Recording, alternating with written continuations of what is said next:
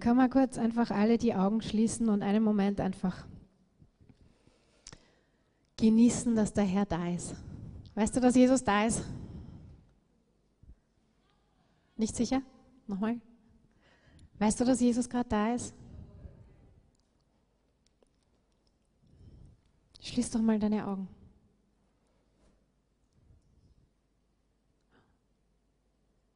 Und jetzt seh ihn mal ganz bewusst.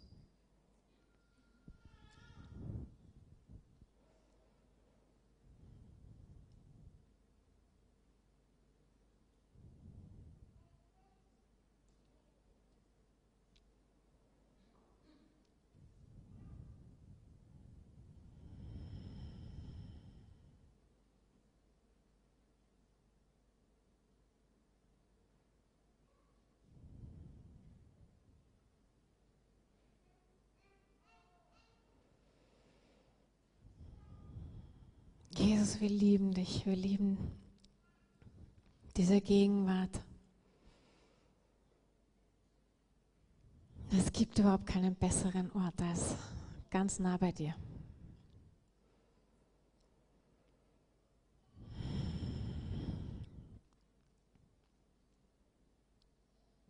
Und ich möchte danken, dass du da bist. Ich möchte danken für deine Nähe. Ich möchte danken für dieses Geschenk deiner Gegenwart.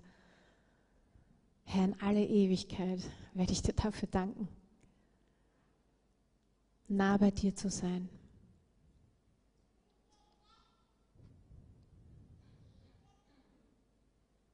Das ist besser als alles, was wir jemals in dieser Welt finden können.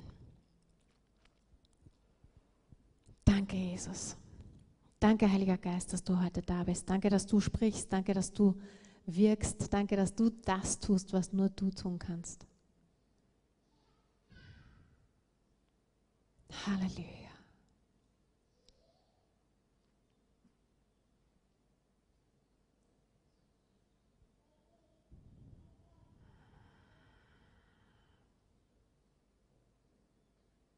Amen. Halleluja. Ich kann so mit dem David nachempfinden, der gesagt hat, besser ist ein Tag in deinem Haus als tausend irgendwo sonst. Ich weiß nicht, ob ihr, ob ihr das nachempfinden könnt. Ja. Äh, mir geht das immer so. Ja. Jedes Mal, wenn ich nahe beim Herrn bin, in seiner Nähe bin, dann, dann, ist, das, boah, dann ist das das, was mein, aus meinem Herzen hochkommt. Das ist so besser ein Tag, ganz nah bei dir, als hunderttausend Tage irgendwo, wo du nicht ganz nahe bist. Und heute geht es gerade um diese Nähe und um diese Gegenwart. Wir beginnen diese neue Serie Wir sind. Und unter anderem, wir beginnen das mit Wir sind der Tempel. Wisst ihr das? Ja? Auch nicht so ganz sicher. Okay, wir sind der Tempel. Können wir das alle mal sagen? Wir sind der Tempel. Genau. Wir sind der Tempel. Und wir sind nicht nur irgendein Tempel, sondern wir sind der Tempel, aus dem Leben strömt. Und um das geht es mir heute ganz besonders. Das ist das, was ich einfach ähm, ganz stark schon seit einigen Wochen auf dem Herzen habe. Und ähm, ich möchte uns da einfach hineinführen in dieses, wir sind der Tempel. Und wir wollen uns ganz kurz am Anfang anschauen, was war denn der Tempel? Ja, was, was ist denn der Tempel? Was, was war denn dieser erste Tempel, der gebaut worden ist? Wir haben letzte Woche schon gehört, ganz kurz, von David, der den Tempel bauen wollte. Oder? Wart ihr hier? Habt ihr das mitbekommen? Ja? Der David wollte gerne den Tempel bauen. Warum? Weil es gab damals nur die Stiftshütte. Ja, das war eigentlich ein, ein, ein Zelt. Ja? Und der David hat gesagt, hey, ich wohne in einem Palast, ich habe es hier wunderschön, ich habe es hier toll, aber der Herr wohnt nur in einem Zelt. Ich möchte dem Herrn auch ein wunderschönes Haus bauen. Aber der David durfte diesen Tempel nicht bauen. Nach dem David kam der Salomo, sein Sohn. Und der Salomo hat diesen Wunsch von David mitgenommen. Der ist mit diesem Wunsch von David aufgewachsen und hat gesagt, ja, ich möchte dieses Haus bauen. Ich möchte dem Herrn dieses Haus bauen. Jetzt, was war denn dieser Tempel? Wie war denn dieser Tempel? Dieser erste Tempel, der gebaut worden ist. Ich kann euch sagen, der war wunderschön, der war herrlich, der war unglaublich. Ja? Für die damalige Zeit war das ein wunderschönes Bauwerk. Aber es war mehr als das. Und ich möchte ganz kurz, so dass wir uns ein bisschen anschauen, was war denn der Tempel, so ein bisschen die Geschichte und der Aufbau des Tempels, sodass wir überhaupt wissen, was war denn das. Und der Tempel war in drei Teilen aufgebaut. Ja, ich habe euch hier einfach ein paar Bilder hingegeben, weil wenn man ein Bild davon hat, dann ist es immer ein bisschen einfacher, sich das dann vorzustellen. Da oben ist ein Bild von der Stiftshütte vorne. Ja, so ungefähr hat die Stiftshütte ausgeschaut. Und dahinter ist der, der Tempel Salomos. Und das Interessante ist, dass der Tempel Salomos genauso eigentlich aufgebaut war wie die Stiftshütte. Oder? War genau gleich aufgebaut. Es hatte diese drei wichtigen Teile. Was waren diese Teile? Die, die Teile waren, das Äußere war der Vorhof. Und im Vorhof gab es den Brandopferaltar, wo Brandopfer ähm, dargebracht worden sind für das Volk. Ja, das sieht man beim bei dem Bild hier unten noch sehr schön, dieser Brandopferaltar für die Opfer. Dann gab es das Becken zur Reinigung für die Priester. Die mussten sich reinigen. Ja, bevor sie in den Tempel gegangen sind, mussten sie sich reinigen. Das war damals eine ganz, ganz wichtige Handlung. Ja. Das zweite war, das Heiligtum. Der zweite Teil des Tempels war das Heiligtum. Also der Vorhof war davor, dann ist man durch den Vorhof gegangen und dann ist man ins Heiligtum gegangen. Im Heiligtum durften nur noch die Priester hineingehen. Da durfte das Volk gar nicht mehr hinein. Das Heiligtum war nur für die Priester. Hier war der Räucheropferaltar. Ich weiß nicht, man es ganz klein äh, da drinnen, ja, da war auch ein kleiner Altar im Heiligtum. Und dort wurde Räucherwerk verbrannt. Ja? Und die Priester haben das morgens und abends dort aufsteigen lassen. Wisst ihr zufälligerweise, was das für ein Symbol und was das für ein Bild ist? Der Räucheropferaltar, ja, genau. Das heißt im, im Neuen Testament, dass der Räucheropferaltar sind die Gebete der Heiligen, die aufsteigen vom Herrn. Ja? Was war dort noch drin im Heiligtum? Im Heiligtum war auch der Tisch mit den Schaubroten. Und ich habe mir das ein bisschen angeschaut, was waren denn diese Schaubrote? Warum gab es dort einen Tisch mit Broten im Heiligtum? Und dieser Tisch mit den Broten, es waren zwölf Brote. Es war ein Brot für jeden Stamm in Israel. Und die lagen dort und wurden immer einmal in der Woche, nämlich am Sabbat, ausgetauscht. Und wisst ihr, was das für ein Symbol war? Dass der Herr der Versorger und die Quelle von allem in Israel ist. Für jeden Stamm gleich. Der Herr ist der, der versorgt. Der Herr ist dieses Brot für jeden Stamm. Ist doch voll fantastisch, oder? Und dann gab es noch die zehn Leuchter, die im Heiligtum waren, die also Licht gegeben haben in diesem Heiligtum. Der dritte Teil war das Allerheiligste. Und das Allerheiligste durfte nur einmal im Jahr von einem betreten werden. Und das war der hohe Priester. Der ist einmal im Jahr am Versöhnungstag an Yom Kippur ins Allerheiligste gegangen. Was war im Allerheiligsten? Dort war die Bundeslade. Die Bundeslade, was hat die Bundeslade beinhaltet? Das waren die zehn Gebote, die der Herr auf die Steintafeln geschrieben hat. Und da war der Stab Aarons drin in der Bundeslade. Und dann waren die zwei Cherubim, diese großen Engeltiere, Flügel über die Bundeslade gehalten hat. Das Allerheiligste war komplett dunkel. Da war kein, kein anderes Licht drin, außer die Gegenwart Gottes. Und diese Gegenwart Gottes war so stark und so mächtig und so gewaltig, dass dieser Hohepriester wusste, wenn er nicht völlig und komplett sich vorbereitet hatte, das eine Jahr, um das eine Mal in, den, in das Allerheiligste zu gehen und sich gereinigt hat und geheiligt hat und nochmal gereinigt hat und nochmal geheiligt hat und nochmal gereinigt hat und nochmal geheiligt hat, dann wusste der Hohepriester, es besteht die Möglichkeit, dass ich in dieser Gegenwart Gottes sterben werde. So, das war dieses Allerheiligste, das war das Aller, Aller, Aller, Allerheiligste. Was ist damals passiert, als der Tempel, der wurde sieben Jahre lang, wurde dieser wunderschöne Tempel gebaut in Salomos Zeiten. Was war, als das fertig war? Damals gab es ein riesiges Einweihungsfest und ich möchte euch das ganz kurz vorlesen. Im 1. Könige 8 steht das.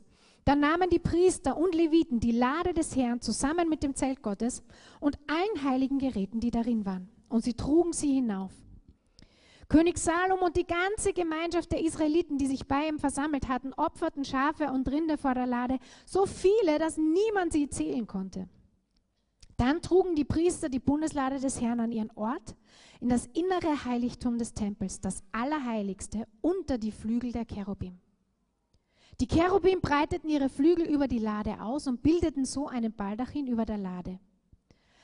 Als die Priester aus dem Heiligtum heraustraten, erfüllte eine Wolke das Haus des Herrn. Die Priester konnten deswegen ihren Dienst nicht fortsetzen, denn die Herrlichkeit des Herrn war im Haus des Herrn gegenwärtig. Jedes Mal, wenn ich das lese, dann kriege ich immer so eine Gänsehaut. Der Tempel damals war nicht nur ein Gebäude sondern es hat etwas repräsentiert. Und da kommen wir gleich zu dieser Bedeutung des Tempels im Alten Testament und im Neuen Testament. Der Tempel war so wie die Stiftshütte ein Ort der Begegnung mit Gott. Das war dieser Ort der Begegnung mit dem lebendigen Gott und das wusste jeder in Israel. Es war das sichtbare Zeichen, genauso wie die Stiftshütte damals, dass Gott manifest, gegenwärtig war mitten unter seinem Volk Israel. Das war der Tempel. Es war das sichtbare Zeichen. Ja, es war ein Gebäude, aber es war ein Zeichen. Es war ein sichtbares Zeichen für Israel selbst, aber auch für alle Völker rundum.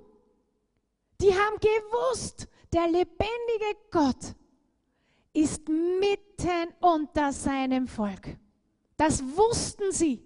Sie hatten es gehört. Sie hatten es immer wieder erlebt. Sie hatten es gesehen.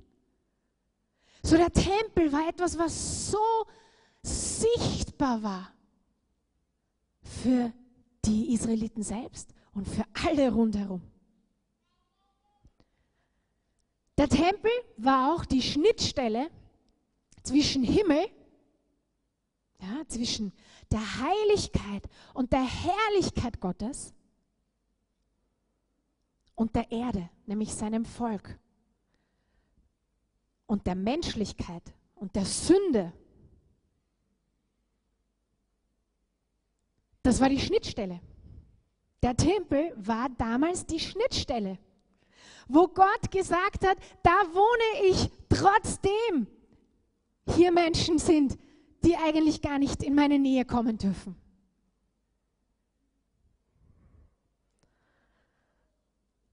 Es war die Schnittstelle, bis Jesus kam. Halleluja. Ich, boah, ich habe heute, ich bin heute echt auf meine Knien gelegen und ich habe, boah, ich habe heute so Danke gesagt dass wir, ich liebe, ich liebe das Bild vom Tempel, aber ich danke dem Herrn, dass ich heute leben darf. Dass Jesus gekommen ist. Weil wisst ihr, was Jesus getan hat? Jesus wurde die Schnittstelle. Halleluja! Jesus wurde die Schnittstelle. Er hat den Himmel mit der Erde verbunden.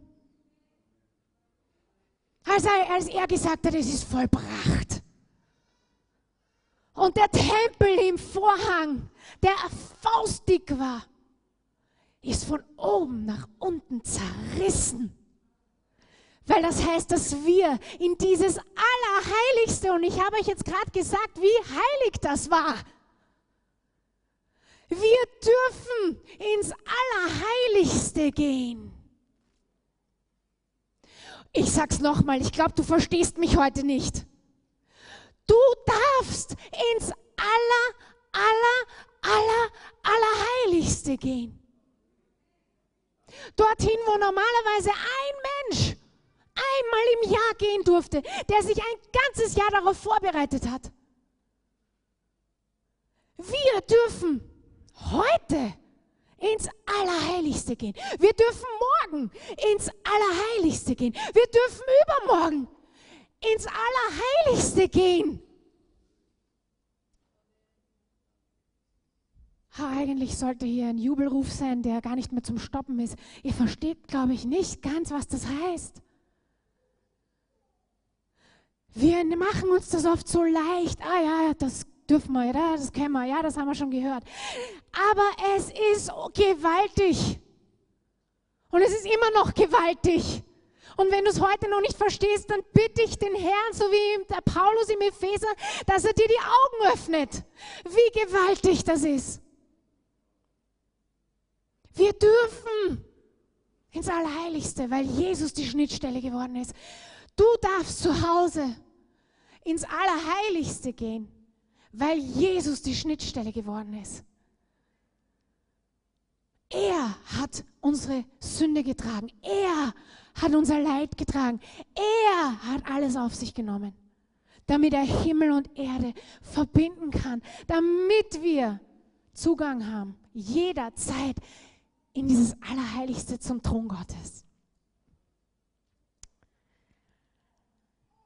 Das Dritte ist, dass der Tempel in zerstörtem Zustand eine Schande für Israel war. Wir lesen das vor allem auch in Esra. Lest mal das Buch Esra. In zerstörtem Zustand war das eine Schande für Israel. Warum? Weil der Tempel ein Symbol war, weil der Tempel nicht nur ein Gebäude war, sondern der Tempel hat gezeigt und hat gesagt, Gott ist mitten unter uns. Und als der Tempel zerstört war, war Gott nicht mehr mitten unter ihnen. Deswegen war das so eine, so eine Trauer für das Volk Israel. In Esra können wir das nachlesen, dass sie dorthin gezogen sind und jeder, der vom Geist Gottes geleitet worden ist, ist dorthin gezogen, um mitzubauen und diesen Tempel wieder zu errichten. Dieses Zeichen, dass Gott da ist in Israel. Was mich da immer daran umhaut, ist, dass Gott einen ungläubigen Perserkönig, nämlich den Kyros, müsst ihr euch mal wirklich das durchlesen. Der Geist Gottes hat dem Kyros gesagt, lasst das Volk Israel nach Hause gehen, sie sollen den Tempel wieder aufbauen. Das ist doch mal was. Der Geist Gottes hat es einem ungläubigen König gesagt. So wichtig war das. Und in Ezekiel 43 Müsst ihr euch auch mal echt durchlesen. Da sieht Hesekiel, wie der Tempel wieder aufgebaut wird und wie der Tempel neu gebaut ist und dann die Herrlichkeit Gottes wieder in diesen Tempel hineinzieht. Das möchte ich euch ganz kurz vorlesen. In Hesekiel 43. Er brachte mich wieder zum Osttor. Da kam aus dem Osten die Herrlichkeit des Gottes von Israel. Sie klang wie das Rauschen von gewaltigen Wassermassen und die Erde erstrahlte von seiner Herrlichkeit. Und die Herrlichkeit des Herrn zog durch das Osttor in den Tempel ein. Da hob der Geist mich empor und brachte mich in den inneren Vorhof, und die Herrlichkeit des Herrn erfüllte den Tempel. Und ich hörte jemanden aus dem Tempel heraus mit mir reden, während der Mann neben mir stand. Und er sagte zu mir, Menschenkind, dies ist der Ort, wo mein Thron steht und wo ich meine Fußsohlen hinsetze. Hier werde ich für alle Zeit mitten unter dem Volk der Israeliten wohnen. Halleluja. Halleluja. Wisst ihr, der Tempel ist so es war damals ein Wunder und es ist heute noch ein Wunder. Und ich sage euch gleich, warum es ein Wunder ist, weil wir der Tempel sind. Nochmal, wir sind der Tempel. Und das ist überhaupt das Wunder von allen. Der Tempel im Neuen Testament, genauso wie ich es gerade gesagt habe, hat eine neue Form. Wir haben uns gerade den Tempel im Alten Testament angeschaut. Der Tempel im Neuen Testament hat eine neue Form. Habt ihr mal in der Offenbarung gelesen? Der Tempel im neuen Jerusalem. Habt ihr euch das mal durchgelesen? In der Offenbarung 21, Vers 22 bis 24 steht, nirgendwo in der Stadt sah ich einen Tempel. Ihr Tempel ist der Herr selbst der allmächtige Gott und mit ihm das Lamm. Die Stra Stadt braucht als Lichtquelle weder Sonne noch Mond, denn in ihr leuchtet die Herrlichkeit Gottes und ihr Licht ist das Lamm. Lest euch das mal durch, lest euch mal solche Stellen durch, wo es um den Tempel geht. Das ist so faszinierend. Noch einmal, im neuen Jerusalem gibt es keinen Tempel, denn der Tempel wird der Herr selbst sein. Da gibt es kein Licht, sondern das Licht ist der Herr. Weil seine Herrlichkeit strahlt, weil seine Heiligkeit so strahlt. Und dann kommen wir zu der ganz neuen Form im Neuen Testament.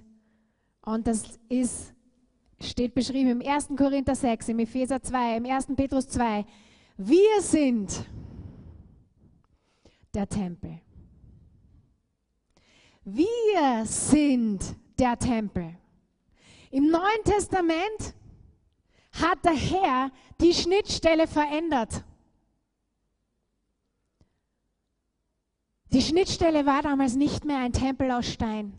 Jesus ist die Schnittstelle geworden.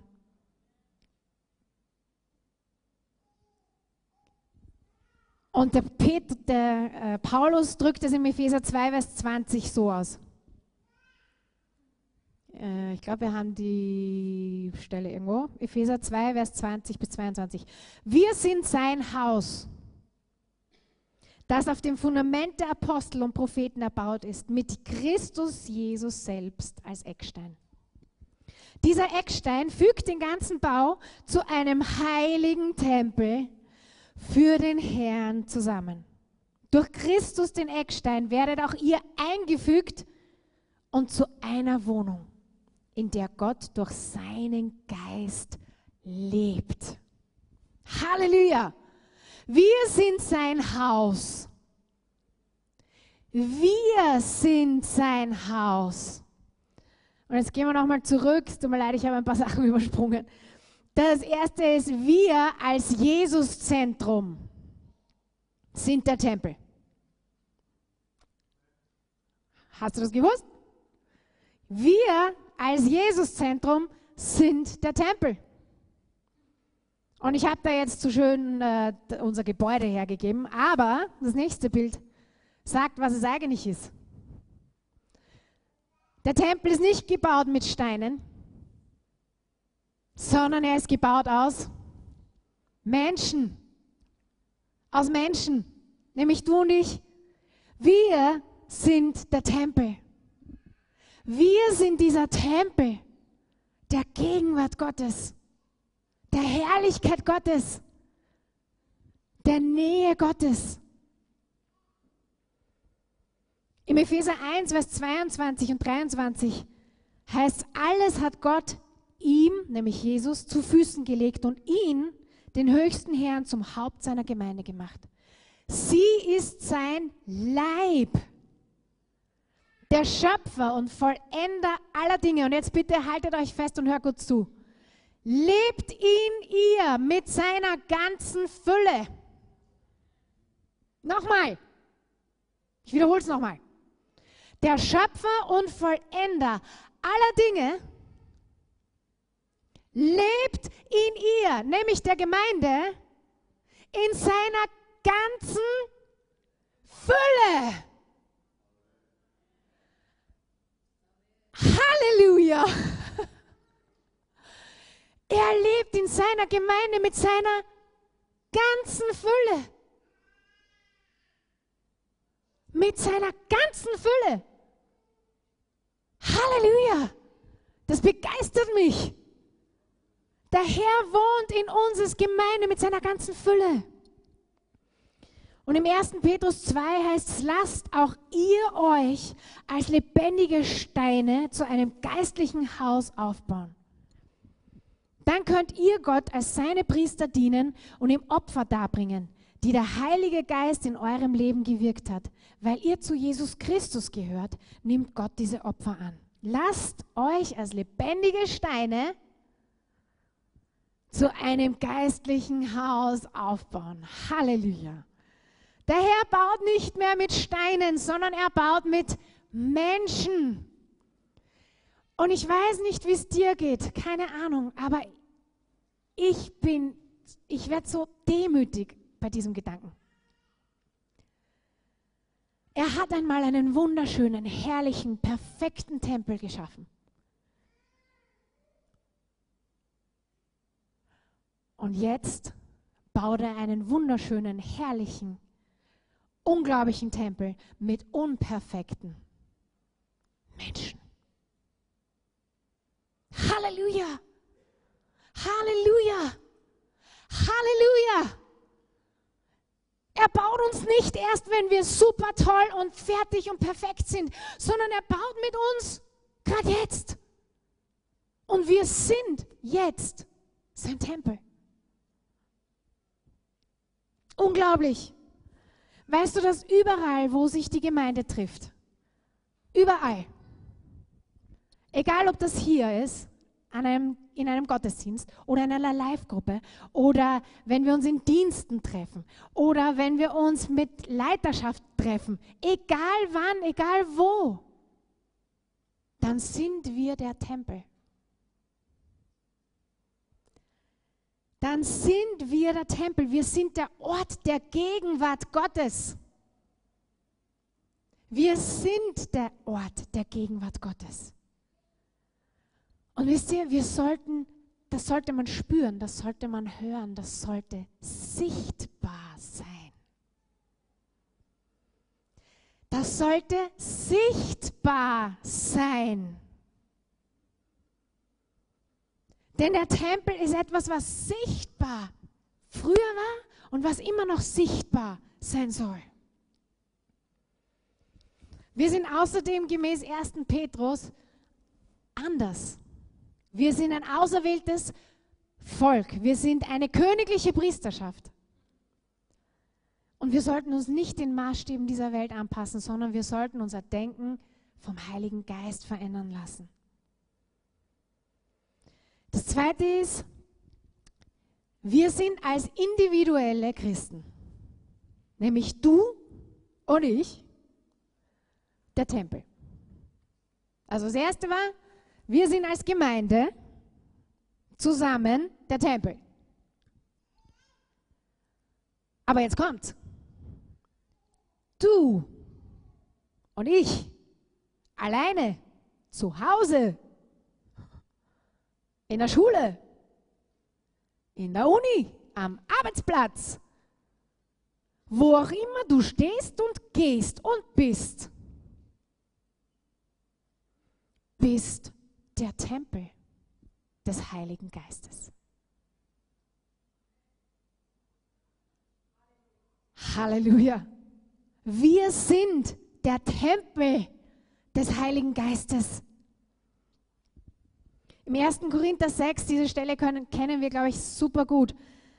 Vers 19 und 20 heißt, oder wisst ihr nicht, dass euer Leib ein Tempel des Heiligen Geistes in euch ist, der in euch lebt und euch von Gott geschenkt wurde. Ihr gehört nicht euch selbst, denn Gott hat einen hohen Preis für euch bezahlt. Deshalb ehrt Gott mit eurem Leib. Wir sind der Tempel des Heiligen Geistes. Der Tempel des Heiligen Geistes. Er wohnt in uns.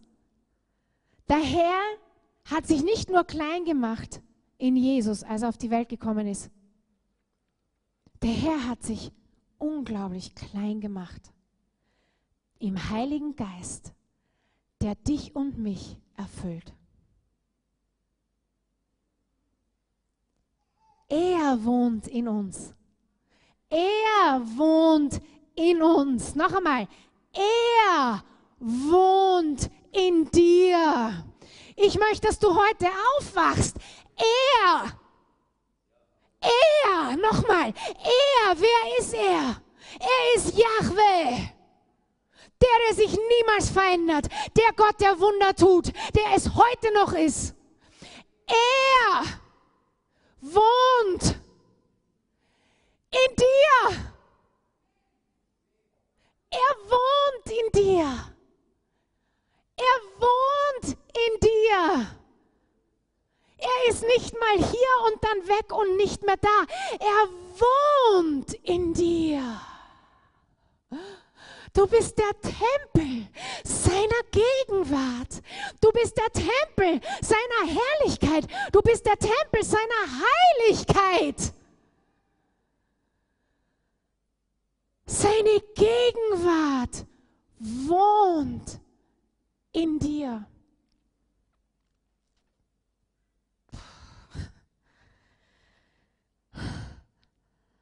Und wisst ihr, wenn wir das wissen, dann sollte alles, was wir sind,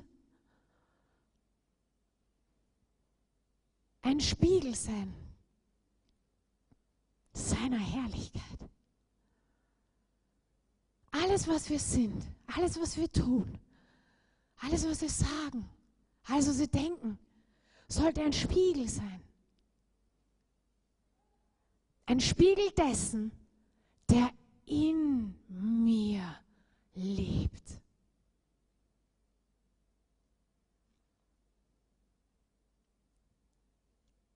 Der Heilige Geist wirkt in dir und in mir mit derselben Kraft. Mit derselben Kraft, die er verwendet hat, um Jesus von den Toten aufzuerwecken. Es ist dieselbe Kraft, die in dir wirkt, in mir wirkt. Und die durch uns wirkt. Wisst ihr das? Durch uns. In 1. Petrus 2, Vers 9, ich habe es vorher schon kurz zitiert, da heißt es, ihr seid anders, ihr seid ein auserwähltes Volk, ihr seid eine königliche Priesterschaft, Gottes heiliges Volk, sein persönliches Eigentum. So seid ihr ein lebendiges Beispiel für die Güte Gottes, denn er hat euch aus der Finsternis in sein wunderbares Licht geführt. Ich bin ein Beispiel, ein lebendiges Beispiel für die Güte Gottes, die in mir wirkt. Halleluja. Für die Güte Gottes, dafür, dass Gott immer noch gut ist, dafür, dass Gott immer noch gnädig ist. Du bist ein lebendiges Beispiel dafür, dass Gott gut ist, dass er gnädig ist, weil du sitzt hier. Wäre Gott nicht gut, wäre Gott nicht gnädig, wärst du nicht hier. Du bist ein lebendiges Beispiel für die Güte Gottes. Und das Dritte ist, wir sind nicht nur irgendein Tempel, sondern wir sind der Tempel, aus dem Leben strömt. Und hier komme ich zu dem Bild, das ich einfach schon seit Wochen in mir trage, und das ist Hesekiel 47. Und ich möchte euch das vorlesen. Und noch einmal, das ist eine Vision, die Hesekiel bekommen hat, wo der Tempel der Ursprung ist für einen Strom, der ausgeht. Hesekiel 47, Abvers 1. Und er führte mich wieder zu der Tür des Tempels und siehe, da floss ein Wasser heraus unter der Schwelle des Tempels nach Osten. Denn die vordere Seite des Tempels lag gegen Osten. Und das Wasser lief unten an der südlichen Seitenwand des Tempels hinab, südlich am Altar vorbei. Und jetzt kommen in Vers 2 bis 6 jeweils viermal, wo der Engel des Herrn äh, den Hesekiel in den Strom hineinführt und wo es vier verschiedene Tiefen gibt, wo er jeweils 1000 Meilen ab, Ellen abmisst und es gibt dann verschiedene Tiefen. Und zwar vier. Das erste ist bis zu den Knöcheln. Dann maß er wieder 1000 Ellen. Dann ging es ihm zu den Knien. Dann maß er wieder 1000 Ellen. Dann ging es ihm bis zu den Hüften. Dann maß er wieder 1000 Ellen. Und dann ging es nicht mehr. Dann ging nichts mehr. Da musste er schwimmen. So breit war der Fluss, so mächtig war der Strom, so tief war der Strom.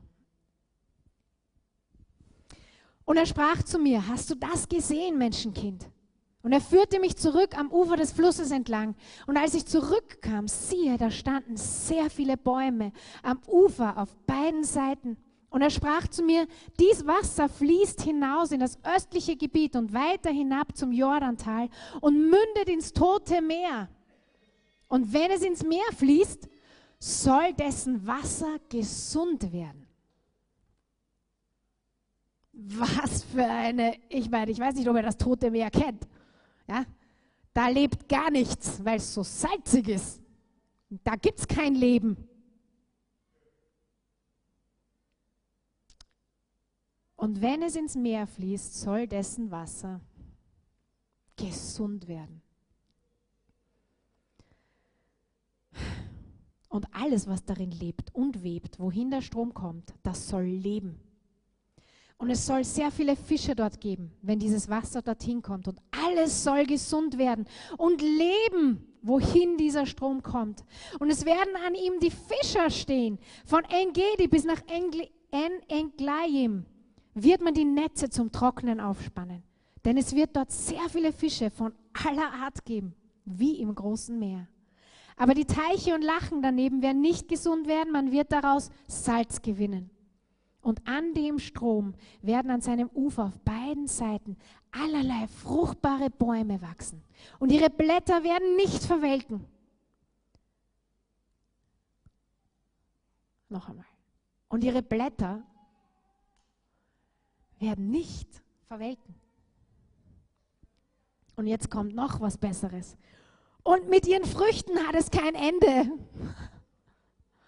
Sie werden alle Monate neue Früchte bringen. Denn ihr Wasser fließt aus dem Heiligtum. Ihre Früchte werden zur Speise dienen und ihre Blätter zur Arznei. Was ist hier das, was mich haben einige Sachen bewegt, aber das erste, was mich bewegt hier ist, dass der Tempel der Ursprung für diesen Lebensstrom ist. So wie wir es hier am, am, Ende gelesen haben, denn ihr Wasser fließt aus dem Heiligtum. Es kommt nicht von irgendwoher, sondern es fließt aus dem Heiligtum. Was ist das Heiligtum? Die Nähe und die Gegenwart, diese manifeste Gegenwart Gottes. Aus dem fließt alles Leben. Wenn du also woanders Leben suchst, dann schaust du falsch. Denn alles Leben beginnt und hat seinen Ursprung in der Nähe und in der Gegenwart Gottes. Er hat Leben erschaffen. Es hat seinen Ursprung in ihm. Alles fließt aus der Gegenwart und Nähe Gottes. Leben, Wachstum, Fische, Heilung, Fruchtbarkeit, sodass es gar nicht mehr aufhört. Halleluja.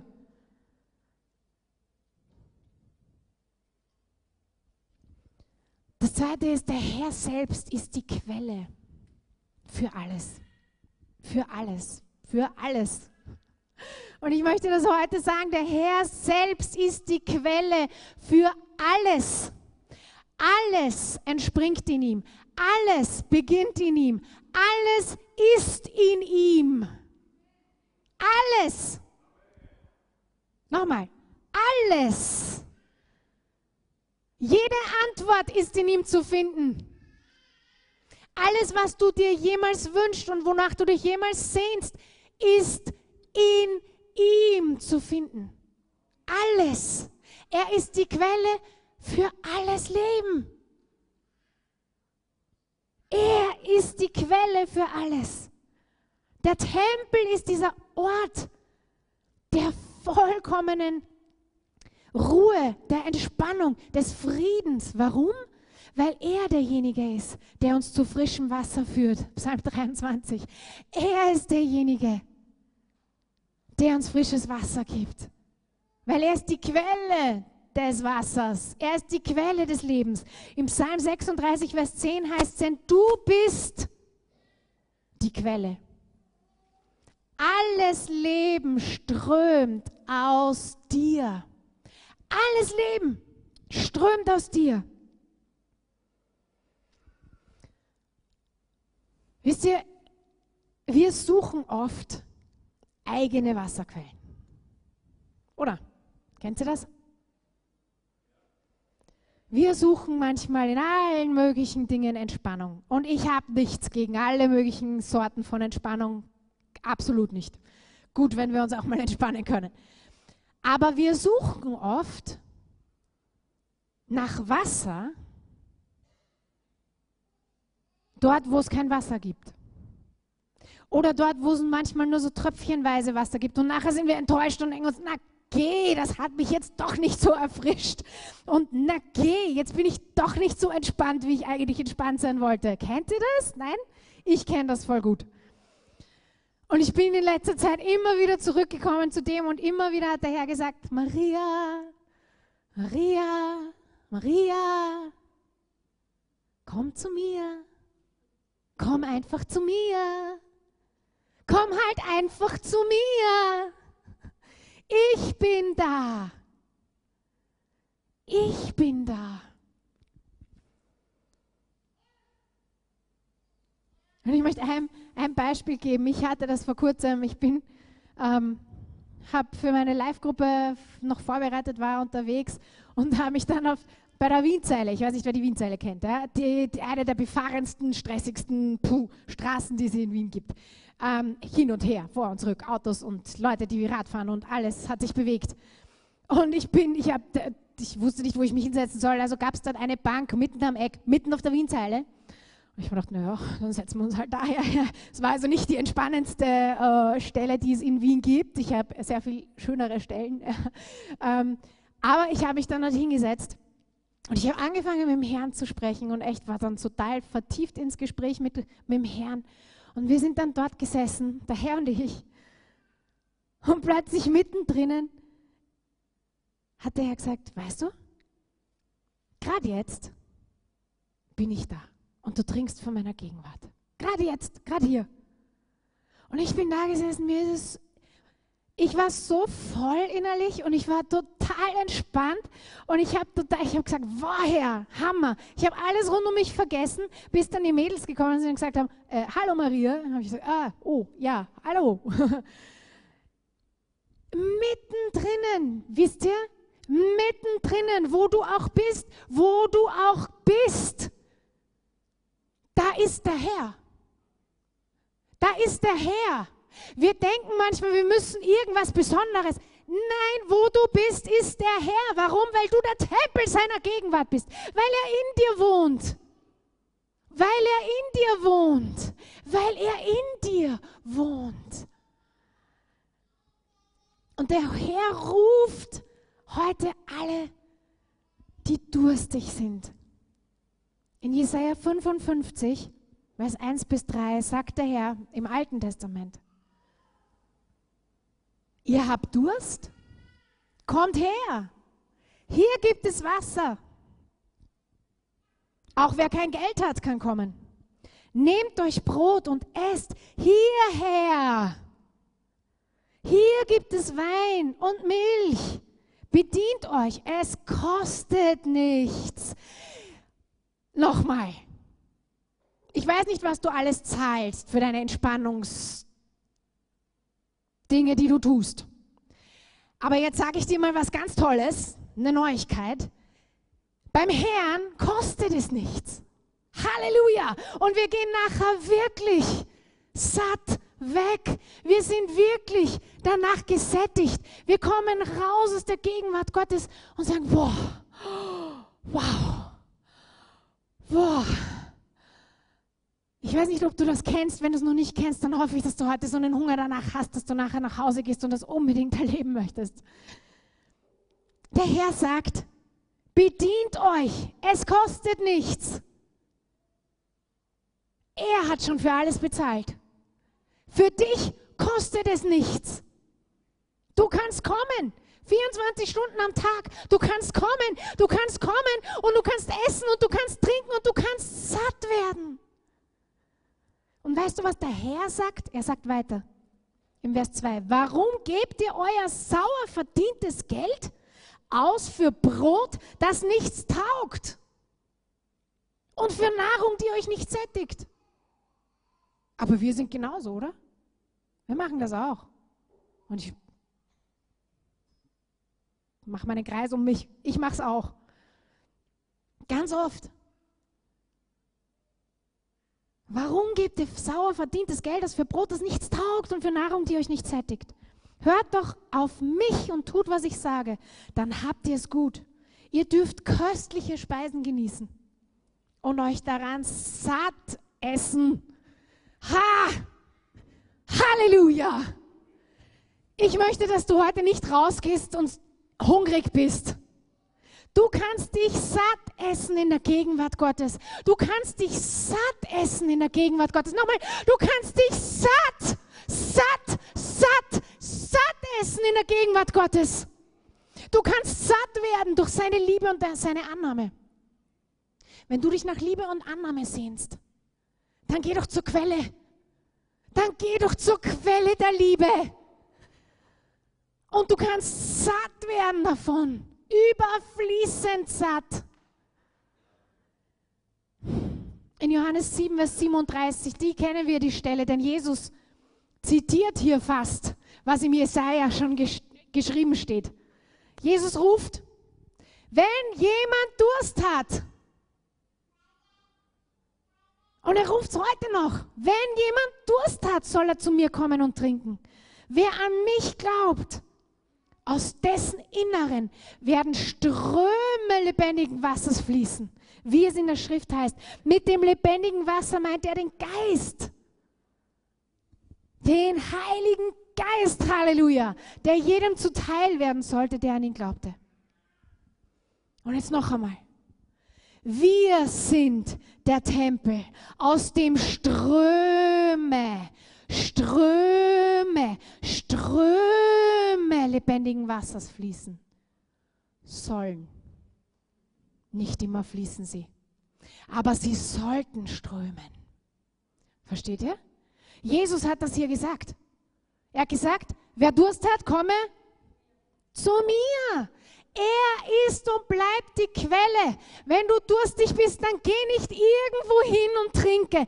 Geh zur Quelle und trinke. Verbringe Zeit in der Gegenwart, in dieser Nähe, die dir gegeben worden ist, die du immer mit dir hast. Du musst nicht warten bis am Samstag im Gottesdienst. Mach doch deinen eigenen Platz zu Hause.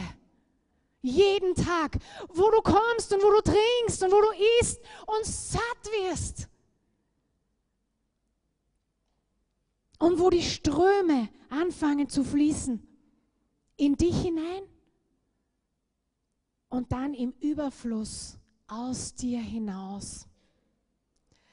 Denn es ist nämlich nicht so, dass wir das nur für uns bekommen haben, oder?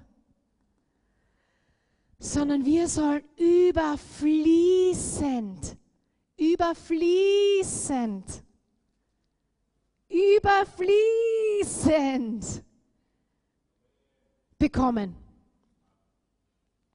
Weißt du das? Du darfst überfließend beim Herrn trinken. Nicht nur bis du satt bist, sondern dass es so übergeht aus dir, dass dein Mund so übergeht, dass du gar nichts mehr anderes sagen kannst, weil es übergeht. Ich hätte da hinten jetzt den Tisch, aber das lasse ich jetzt. Ich habe euch das Bild schon mal gezeigt mit der Kanne, die ich in ein Glas hineinfülle. Ja, man kann es entweder einfach nur irgendwo bis zum Rand füllen und dann ist es gefüllt. Aber wenn man stehen lässt, dann ist es irgendwann mal nicht mehr genießbar. Der Herr möchte auch nicht, dass wir ein Glas sind voller Löcher, wo es oben rein und unten raus und oben rein und unten raus geht. Er möchte, dass wir als Glas komplett voll sind, übervoll. Der Herr hat gesagt, er ist gekommen, um Leben zu geben und Leben ihm. Nochmal, Leben ihm im Überfluss. Er gibt uns nicht ein bisschen, er gibt uns nicht ein wenig, er gibt dir im Überfluss, aber du musst es holen. Und wir gehen oft zu anderen Sachen um uns Dinge zu holen. Warum nicht zum Herrn? Er möchte es uns im Überfluss geben, im Überfluss, im Überfluss, im Überfluss. Und wenn du heute nichts anderes weißt, dann gehst du heute raus bitte und sagst, im Überfluss, im Überfluss. Er will mir im Überfluss geben. Er möchte mir so geben, dass ich bis hier oben hin voll bin mit seiner Gegenwart, voll bin mit seiner Annahme, voll bin mit seiner Liebe, voll bin mit der Identität, dass ich weiß, ich bin Gottes Kind in allen Situationen, voll bin mit seiner Vergebung, voll bin. Versteht ihr? Voll bin, aber nicht nur voll, sondern übervoll. Er möchte, dass wir der Tempel des Heiligen Geistes sind, der überfließt, überströmt, sodass das, was Jesus gesagt hat, Wirklichkeit sein kann, dass Ströme lebendigen Wassers von uns ausgehen. Und weißt du, es ist uns der Heilige Geist gegeben worden. Wer hat den Heiligen Geist bekommen?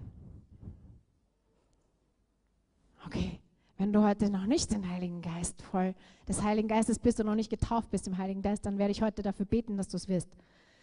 Der Herr hat uns den Heiligen Geist gegeben und hat unseren Tempel erfüllt. Wir sind der Tempel der Gegenwart Gottes. Die Gegenwart Gottes ist in uns. Sie lebt in uns durch den Heiligen Geist. Aber er möchte uns überfließend, überfließend, überfließend, überfließend, überfließend und überfließend und überfließend schenken. Weil er möchte, dass wir dieser Tempel sind, aus dem Leben rausströmt. Aus dem Leben strömt, aus dem Ströme ausgehen, wo andere neben uns geheilt werden, wo andere neben uns sich bekehren, wo andere neben uns einfach die Gegenwart Gottes spüren, weil es aus uns rausfließt, weil wir so voll sind davon. Aber wir müssen in die Gegenwart und in die Nähe und zur Quelle kommen. Damit und damit wir übervoll sind. Und diese aktiven Schritte, ich habe sie eigentlich auf den Predigtnotizen drauf gehabt, aber leider gab es heute keine, weil der Kopierraum ähm, heute keinen Strom hatte. Also deswegen habt ihr das heute nicht. Aber ich gebe sie euch mit. Nimm Zeit in der Nähe und in der Gegenwart Gottes. Lass nicht einen Tag vergehen. Lass nicht einen einzigen Tag vergehen ohne diese Zeit in der Nähe und in dieser Gegenwart des Herrn zu verbringen. Lass nicht einen Tag vergehen, denn er ist diese Quelle und aus ihm strömt das Leben. Das Zweite ist, sei erfüllt mit dem Heiligen Geist. Lass deinen Tempel täglich erfüllen. Und zwar wie? Zum Überfließen. Nochmal, zum Überfließen, nochmal, zum Überfließen. Hol diese Dinge nicht bei irgendwas anderem. Geh zur Quelle. Geh zur Quelle. Der Herr ist die Quelle von allem Leben. Alles ist in ihm. Und das dritte ist, lass den Überfluss an allem, was du von Jesus empfängst, weiterfließen. Sei dieser Tempel, aus dem die Ströme des Lebens ausgehen. Lass es weiterfließen. Es ist nicht nur für dich, sondern lass es ausströmen. Lass es weiterströmen. Der Herr will dich zum Überfließenden voll machen, damit es ausströmt von dir. Damit Heilung passiert. Damit das, was wir, gesehen, was wir gelesen haben in Ezekiel 47, liest das zu Hause. Damit das geschehen kann, damit Fruchtbarkeit in deinem Leben da ist. Damit Fruchtbarkeit da ist, Wachstum da ist.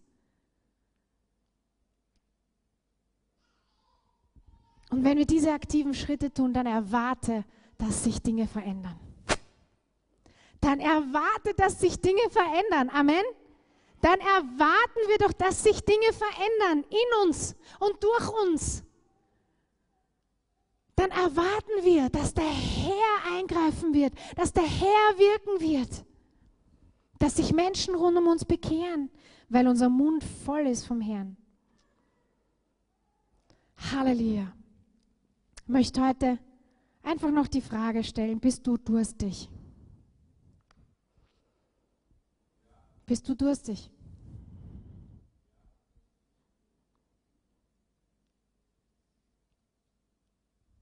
Das ist die Frage. Sind wir durstig? Und wissen wir, dass wir dann zur Quelle gehen? Bist du heute durstig, so durstig, dass du sagst, Herr, ich gehe jetzt zur Quelle. Ich gehe nicht zu irgendwas anderem, ich gehe jetzt zur Quelle. Und das Zweite ist, möchtest du dieser Tempel sein, aus dem die Ströme ausgehen. Ich möchte, dass wir die Augen schließen. Wir gehen jetzt dann in, ins Abendmahl hinein. Und ich möchte, dass wir das gleich wirklich auch im Abendmahl einfach hineinnehmen. Komm vor den Herrn. Komm zu dieser Quelle des Lebens. Er ist die Quelle des Lebens. Er ist die Quelle. Es ist alles in ihm.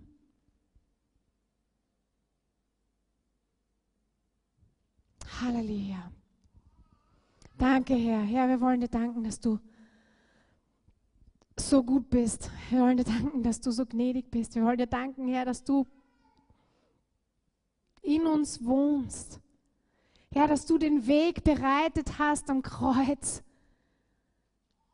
dass wir jederzeit in deiner Gegenwart sein dürfen, in dieser Nähe, Herr. Dort, wo wir gesättigt werden, dort, wo wir alles bekommen, was wir jemals brauchen, was wir uns jemals sehnen. All das ist in dir, alles ist in deiner Nähe und in deiner Gegenwart zu finden, Herr. Alles, alles. Jesus, ich danke dir, dass du diesen Weg geöffnet hast, dass wir ins Allerheiligste gehen dürfen. Halleluja. Halleluja. Danke, Herr. Danke, Herr. Halleluja. Danke, Herr, dass du uns zu deinem Tempel gemacht hast. Herr, ich weiß nicht wie und ich weiß nicht warum, aber ich möchte danken dafür, dass wir dein Tempel sind, dass wir der Tempel deiner Gegenwart sein dürfen, dass wir deine Gegenwart und deine Herrlichkeit in uns tragen dürfen.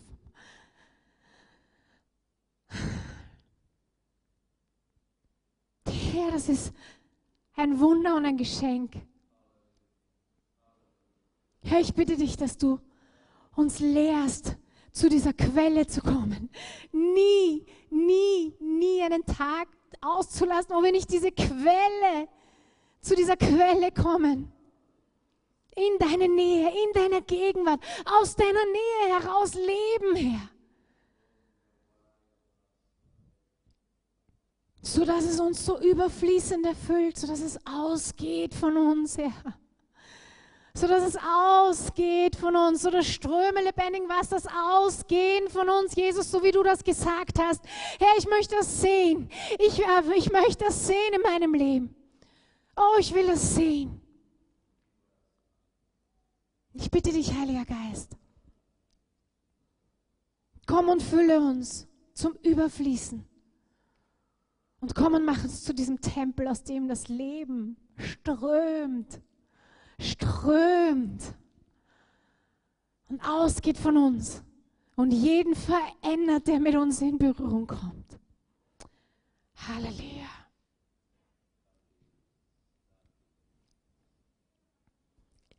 Wenn du heute durstig bist, dann möchte ich, dass du jetzt einfach kurz an deinem Platz aufstehst und einfach nur als Zeichen für den Herrn nur aufstehen, am Platz, als Zeichen für den Herrn, einfach die Hände hochhebst.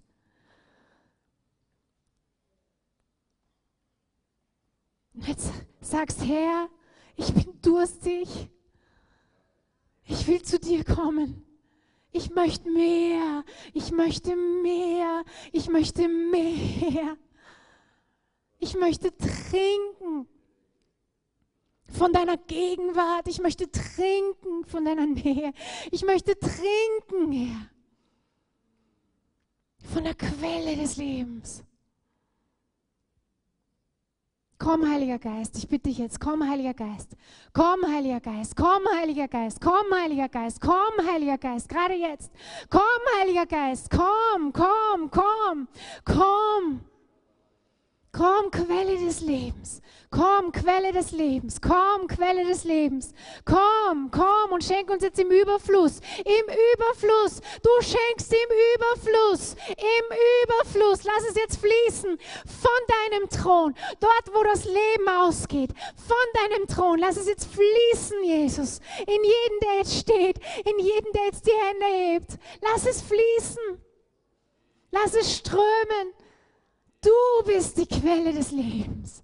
Du bist die Quelle des Lebens. Du bist die Quelle des Lebens, Herr. Es strömt von dir. Halleluja.